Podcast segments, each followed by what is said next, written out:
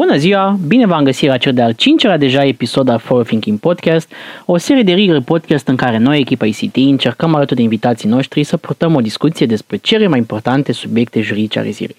Dacă în episodul anterior am discutat despre personalul medical și pandemia de COVID, astăzi vom discuta despre protecția datelor și unele implicații față de business-ul firmelor.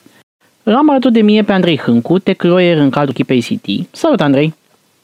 Salut! Și vă propunem o discuție despre un hot topic zilele astea, despre care toată lumea vorbește, anume Privacy Shield, ce este acesta și măsura în care recenta decizie a Curții de Justiție a Uniunii Europene în cauza Schrems 2 afectează sau nu transferul de date cu caracter personal din UE către Statele Unite.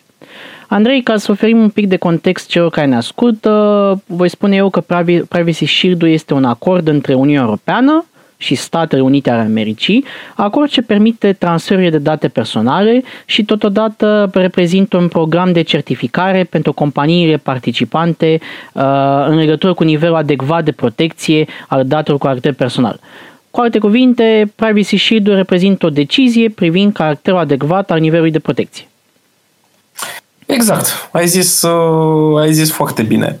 Uh, ce s-a întâmplat este că odată cu adoptarea Privacy Shield, asta se întâmpla pe la nivelul anului 2016, dacă nu mă înșel, uh, transferul de date personale avea loc către un stat care oferea un nivel adecvat de protecție datelor personale.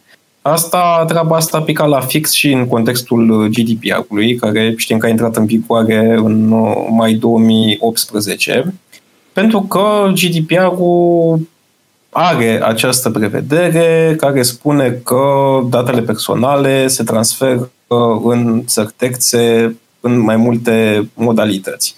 Privacy Shield uh, a apărut uh, la nivelul anului 2016, când practic Comisia Europeană a decis uh, în baza explicațiilor și asigurărilor primite din partea SUA că este conferit un nivel de protecție adecvat datelor personale provenite din UE cu toate că au fost oferite aceste garanții, se pare că Curtea de Justiție a considerat că nu sunt suficiente, așa că a ajuns să invalideze acest acord. Știu că e de așteptat o reacție a European Data Protection Board, poate chiar a autorităților naționale, inclusiv cea din România. Dar până atunci, în opinia ta, ce impact are invalidarea Privacy Shield-ului asupra business europene, în special a celor din România? Păi, efectul este unul singur, însă unul uh, foarte important. Uh-huh. Ce se întâmplă este că nu mai putem transfera date către Statele Unite pe baza Privacy Shield. Și dacă o facem pe alte mei, trebuie să avem grijă cum protejăm interesele persoanei vizate. Uh, aici uh, ce s-a întâmplat este că Curtea de Justiție a Uniunii Europene a zis clar, negru pe alb, nu mai putem transfera date pe baza Privacy Shield. Uh, iar efectul este unul cu impact major, mai ales prin prisma faptului că multe organizații în Uniunea Europeană transferă date către Statele Unite. De exemplu, prin utilizarea unui serviciu de cloud sau alte servicii din zona de IT, în, în principal. Exact, exact. Aici, aici avem foarte multe, foarte multe transferuri de date, de exemplu, în condiții în care folosim servicii cloud, mai ales cu servere bazate în afara Uniunii Europene, mai exact în Statele Unite. Avem un transfer de date cu caracter personal care se petrece în interiorul Uniunii Europene, dar și uh, transferuri care se petrec către țări terțe.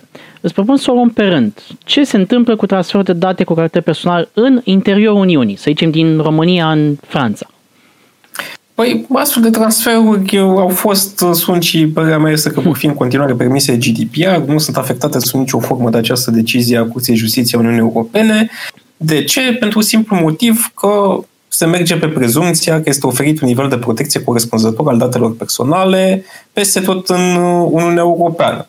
De ce? Fix datorită faptului că toate țările din UE sunt obligate să aplice regulamentul GDPR, este un regulament de strictă aplicare și mm-hmm. care prevede un, acest nivel corespunzător, deci automat valabil în toate țările care aplică GDPR-ul.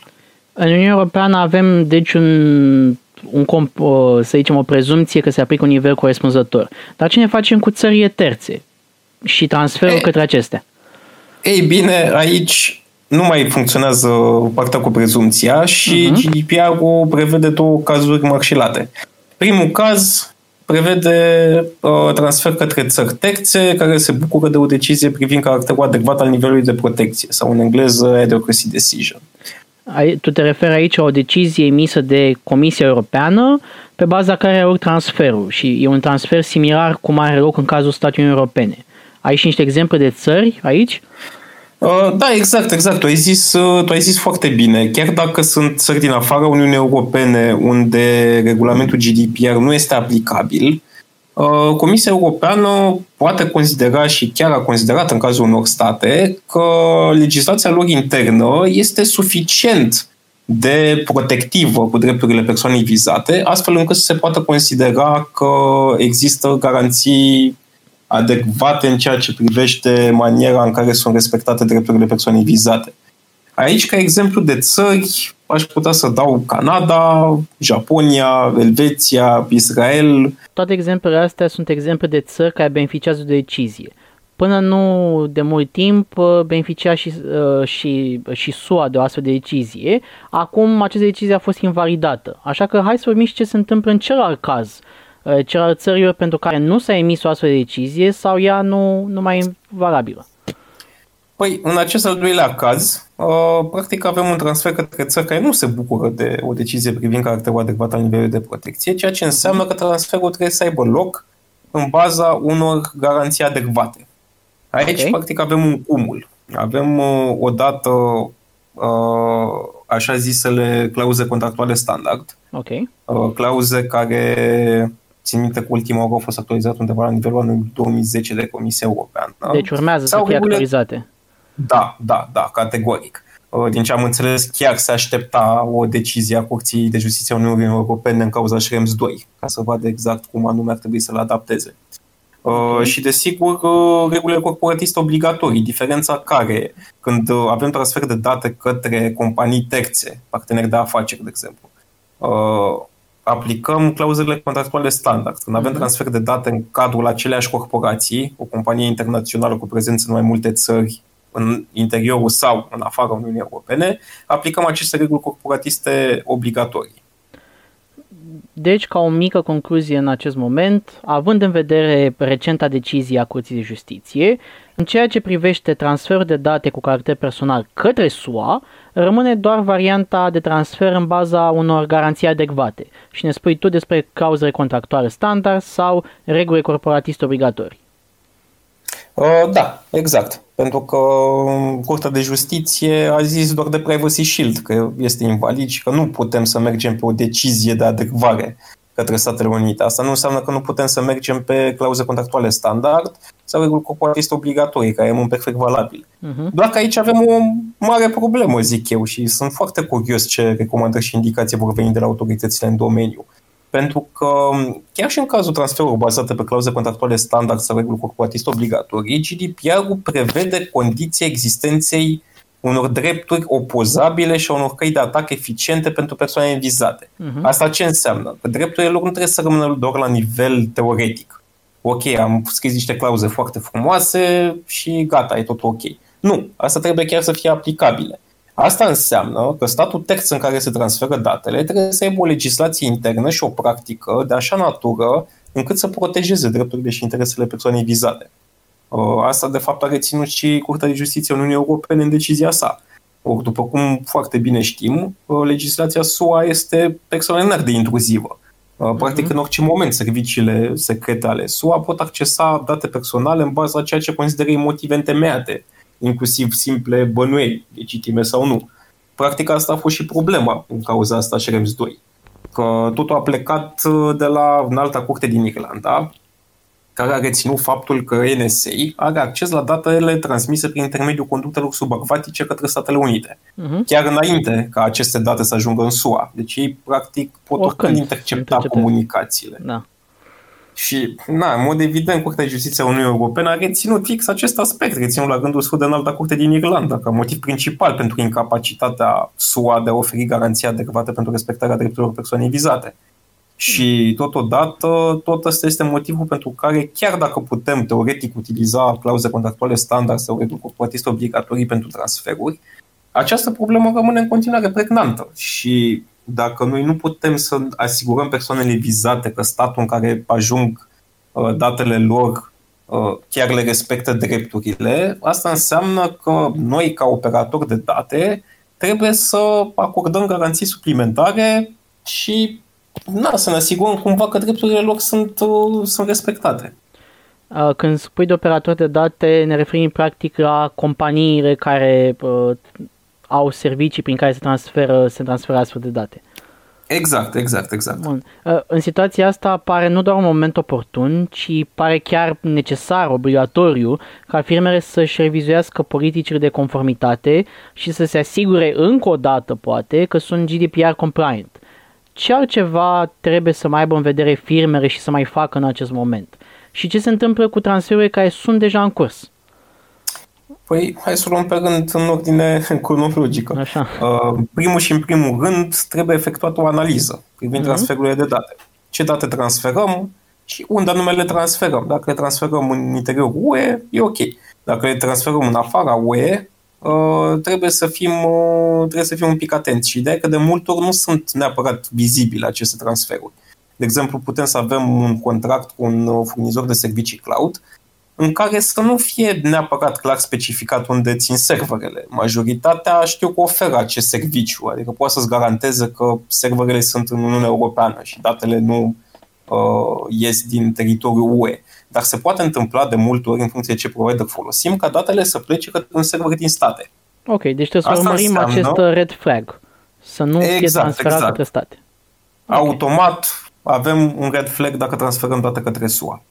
Okay. Odată ce am identificat red flag-ul ăsta, trebuie să vedem dacă transferăm în temeiul Privacy Shield. Sau poate transferam deja în temeiul clauzelor contractuale standard sau reguli corporatiste obligatorii. Uh-huh. Dacă transferăm în temeiul Privacy Shield, absolut trebuie să ne orientăm către clauze corporatiste obligatorii sau uh, uh, doamne, clauze contractuale standard sau uh, reguli corporatiste obligatorii. Ca să ne uh, asigurăm că dacă... oferim garanțiile adecvate despre care vorbeai. Asta, asta vine în plus. Deci pe lângă faptul că noi transferăm, indiferent în baza ce transferăm, dacă uh-huh. e privacy și clar trebuie să schimbăm, dar indiferent în baza ce transferăm, tot trebuie să ne asigurăm de aceste suficiente garanții. Odată ce Curtea Justiție a Uniunii Europene a zis că SUA e un red flag, înseamnă că trebuie să ne asigurăm noi, ca companii, de faptul că este totul ok. Ce înseamnă asta? Ca să dau un exemplu, criptarea transferului de date. Putem okay. oricând să facem asta. Și atunci deja este totul mult mai safe și devine mult mai complicat pentru interceptări. Okay. Iar nu în ultimul rând, trebuie să fim foarte atenți la ce spun autoritățile de reglementare. Urmează să își dea cu părerea și să emită probabil ceva guidance în direcția asta. Și nu în ultimul rând trebuie să apelăm cu încredere la consultanții noștri interni și sau externi, după caz, specializați pe partea de data privacy. Și să mai punctez eu un, un lucru, este cât se poate recomandat ca firmele să documenteze temeinic absolut toți pașii pe care îi întreprind uh, ca să asigure conformitatea. Uh, da, evident. Aici nu, nu vreau să duc chiar în discuție amenziile uriașe, pentru că deja cam toată lumea știe despre ce sume e vorba. Readuc, readuc eu în discuție. Sunt de la 4% din cifra de afaceri globală sau 20 de milioane de euro, oricare dintre cele două e mai mare. Deci am zis eu, pot să continui. Corect, corect, dar uite să știi că contează foarte, foarte mult faptul că încerci. Deci uh-huh. ideea e că atunci când îți vine autoritatea în control, pentru simplu fapt că ai totul documentat și că se vede că chiar dacă ai încălcat vreo prevedere din GDPR, măcar ai încercat exact. să rezolvi problema sau măcar știi care este problema și ai făcut toate demersurile ca să o elimini, deja contează foarte mult și amenda va fi mult mai mică sau cine știe, poate chiar avertisment. Deci contează extraordinar de mult care sunt uh, circumstanțele. Uh, și aici să nu mai spun că autoritatea noastră este foarte activă în a da amenzi. Exact. Uh, ci că am fi chiar uh, pe locul 2 după Spania la numărul de amenzi aplicate. Cu atât mai mult să, să luăm acest moment pentru a revizui politicile și a ne asigura că totul este compliant. Absolut, absolut. Andrei, foarte interesantă discuția, mulțumesc, mulțumesc tare mult. Mulțumesc și eu mult pentru invitație. Dacă mă chemați, mai vin. Te așteptăm cu mare drag, Andrei. Mulțumim și dumneavoastră pentru că ne-ați ascultat. Vă invităm mai departe să intrați pe site-ul nostru actrigger-botezatuestrade.com Desigur, pentru orice întrebări de natură juridică, nu ezitați să ne contactați la office at actrigger-bep.com Numai bine și ne auzim în episodul următor cu o discuție foarte interesantă despre pe cine trebuie să îngrijoreze înființarea parchetului european. Pe curând!